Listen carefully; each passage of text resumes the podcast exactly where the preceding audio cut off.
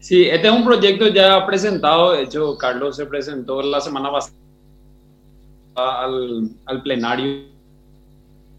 Y es un proyecto resultado de trabajo con varios sectores, empleadores, trabajadores, jubilados, médicos de IPS. Y entendemos que hay muchas reformas que hacer en la Carta Orgánica IPS y creemos conveniente comenzar por la gobernanza. Y lo que cambia básicamente es que los consejeros, lo que se plantea es que sean electos a través de votos directos de cada uno de los sectores, digamos. Ahora, por un lado están los trabajadores activos, por otro lado los cotizantes, por otro lado están los empleadores y por otro lado los jubilados. Entonces que se haga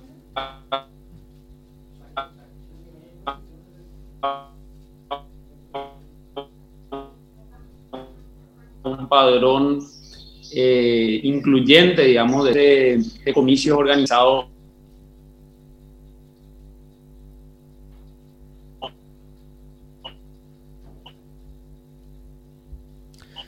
Bueno, senador, tenemos problemas con el wifi, la señal es muy lenta. Junta Superior de Justicia Electoral. Sí.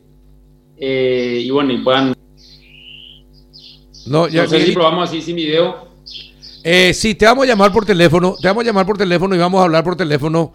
Ya te vimos, ya sabemos que tenés la camisa amarilla hoy y ya podemos hablar por teléfono porque está muy lento, sí, el wifi. Entonces queremos escuchar y saber de este proyecto. Miguelito, llámale al senador por teléfono y entramos con él así vía telefónica.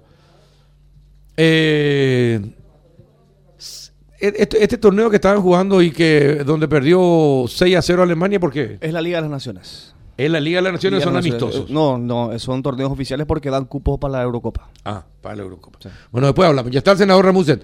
Bueno, senador, ahora sí, te escuchamos. ¿Qué me decías acerca del proyecto que ya se presentó la semana pasada? No, te decía que básicamente lo que plantea el proyecto es cambiar la forma de elección, por un lado, ahora cambiar la forma de elección de los consejeros.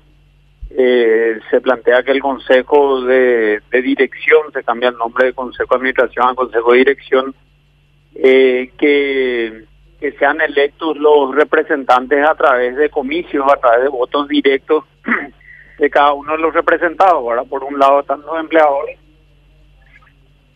por otro lado los trabajadores activos, por otro lado los jubilados, y después están dos consejeros en representación del Ejecutivo, uno por parte del Ministerio de Salud, otro por parte del Ministerio de Trabajo. Y lo que también se cambia es que ya actualmente todo IPS es manejado de alguna manera por el presidente de la República, sí, de turno. Cierto. Y el problema de eso es que IPS, por más que estén en el presupuesto general de la Nación, realmente los fondos de IPS son privados, digamos, son de los aportantes, tanto de la patronal como de los trabajadores como de los jubilados.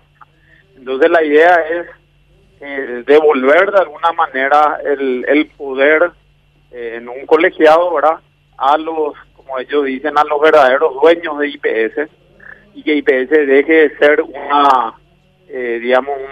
cupo político, una billetera, digamos, del presidente de la República de turno, y se gestione mejor, digamos, a través de los propios, de alguna manera, dueños de IPS. Eso por un lado, ¿verdad? Por otro lado, lo que se plantea también es que el Consejo sea más directivo y no tanto operativo y de administración como es actualmente. Actualmente el Consejo de Administración de IPS pasan por ahí entre 2.000 y 3.000 expedientes al año, o sea que es, digamos, muy poco eficiente, ¿verdad? Entonces se plantea en el proyecto crear dos direcciones ejecutivas. Por un lado, la Dirección Ejecutiva de Salud, que se encarga exclusivamente de la parte de salud, y por otro lado, una Dirección Ejecutiva de Jubilaciones y Pensiones, que se encargue específicamente de la parte de jubilaciones y pensiones.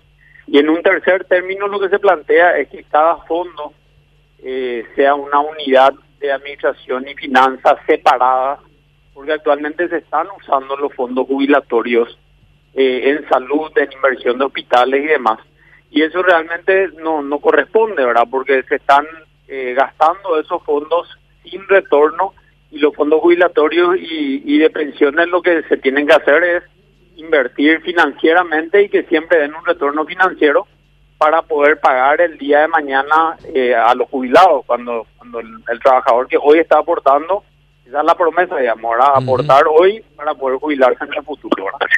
Pero como fresco y disponible, por decirlo de una manera, alrededor de $2.000 millones, siempre existe la tentación, y ya se comenzó a utilizar hace algunos años, en usar esos fondos para algo más inmediato y urgente, que es la parte de salud, ¿verdad? Entonces eso es muy peligroso.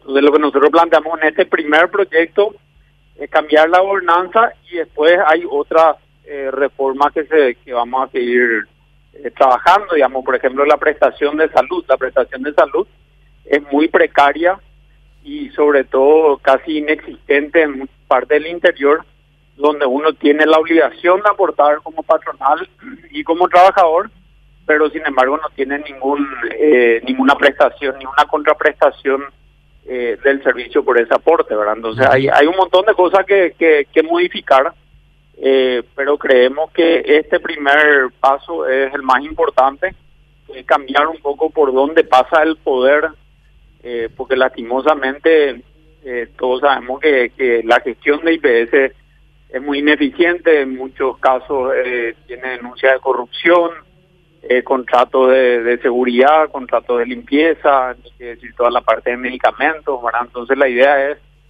romper un poco este esquema corrupto que gobierna IPS hace muchos años, ¿verdad? No estoy hablando de la administración actual solamente, y poder, digamos, que se pueda manejar mejor y gestionar mejor el instituto, ¿verdad? Sí, entiendo. Interesante. ¿Ya entró a estudio de comisiones el proyecto? Sí, el jueves entró a la plenaria y se giró a las diferentes comisiones. Y lo otro, yo creo importante también decir, este es un proyecto que se trabajó por varios meses con varios sectores, digamos, ¿verdad? De empleadores, de varios gremios, digamos, y varios representantes de empleadores, varias personas están hace muchos años en el tema de seguridad social, también con representantes de centrales obreras, participaron en diferentes ocasiones, también se trabajó a través del CIRT, que tiene una plataforma de conversatorio, digamos, del tema de seguridad social, también se trabajó con los jubilados, se trabajó con los médicos y IPS. Esto surgió realmente de un proyecto anterior que habíamos presentado, no sé si recordás, Carlos, que era crear un instituto del Seguro Nacional de Salud. Sí. Era como dividir IPS, ¿no? Sí.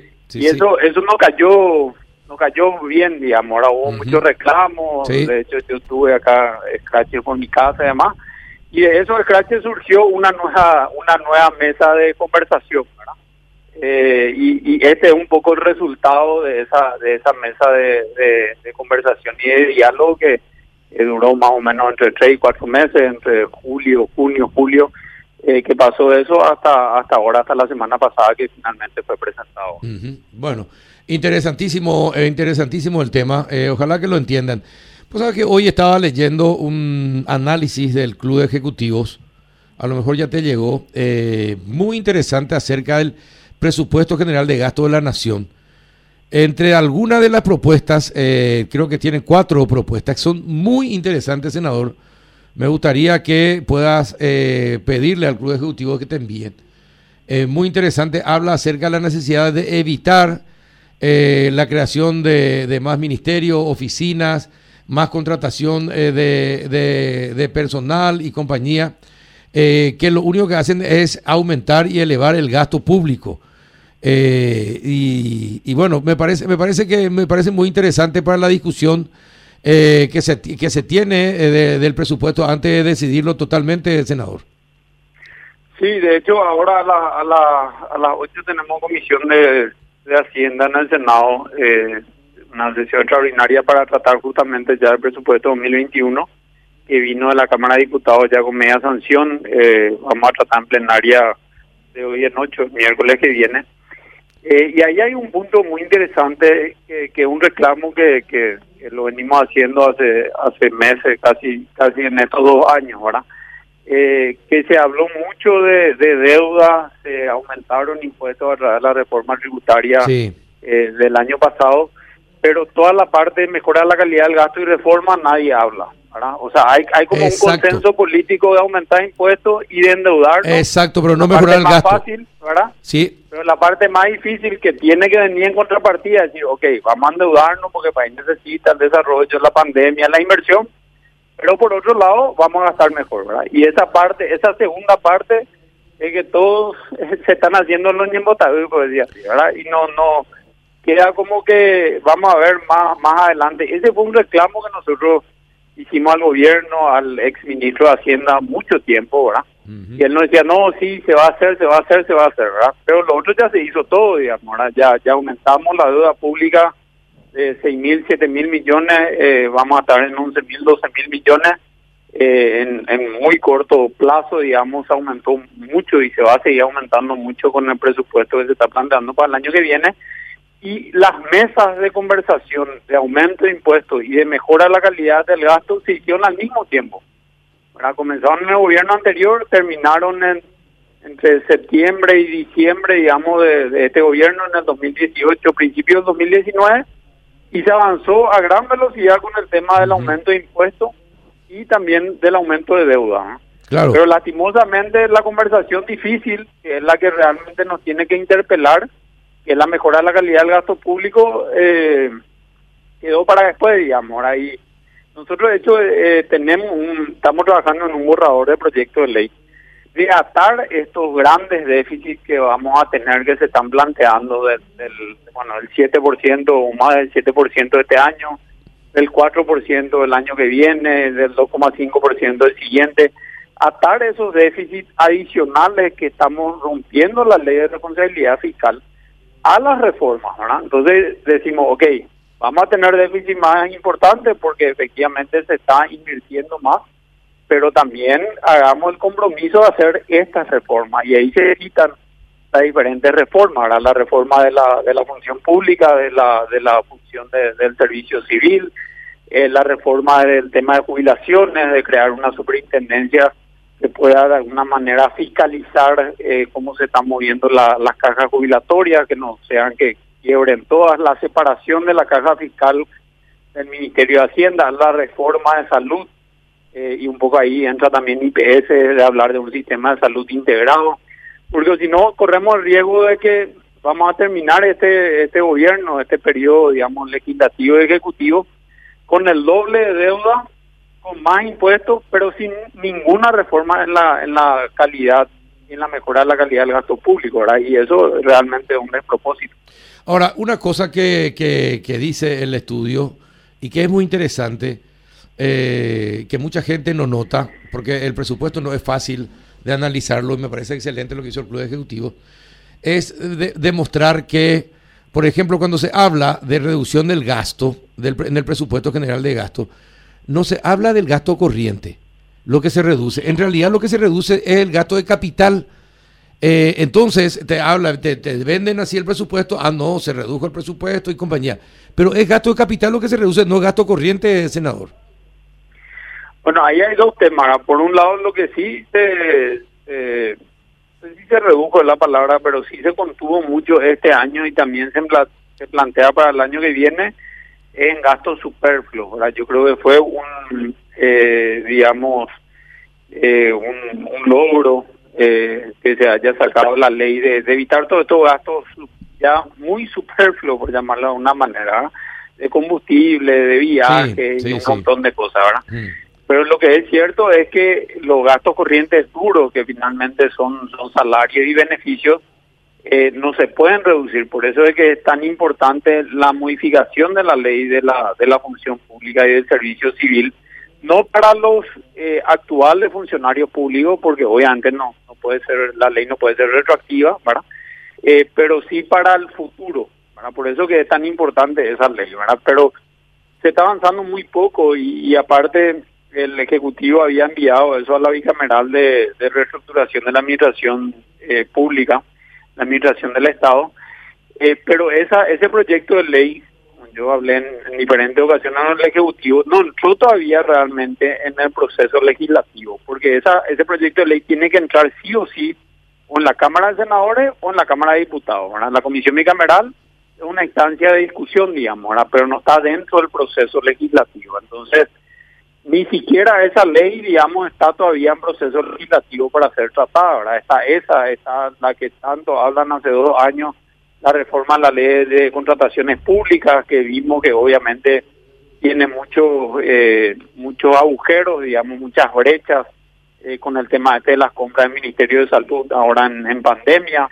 Bueno, y otras tantas leyes, ¿verdad? Pero se habla mucho, pero se hace muy poco con relación a la mejora de la gasto público. Entonces, además, ahora se aprobó más deuda, por ejemplo, para Putugo y para IPS. Uh-huh. Nosotros consideramos que ya no es el momento, ¿verdad? Nosotros consideramos que ahora es el momento de reactivar la economía a través del trabajo y no más. Uh-huh. Ya no es subsidio. De hecho, la gente misma te dice, nosotros no queremos más subsidio, ¿verdad? Uh-huh. Queremos trabajar, porque 500.000 guaraníes no te ayuda, ¿verdad? Nosotros queremos un trabajo donde mínimamente tengamos salario mínimo, 2.500.000, ¿verdad?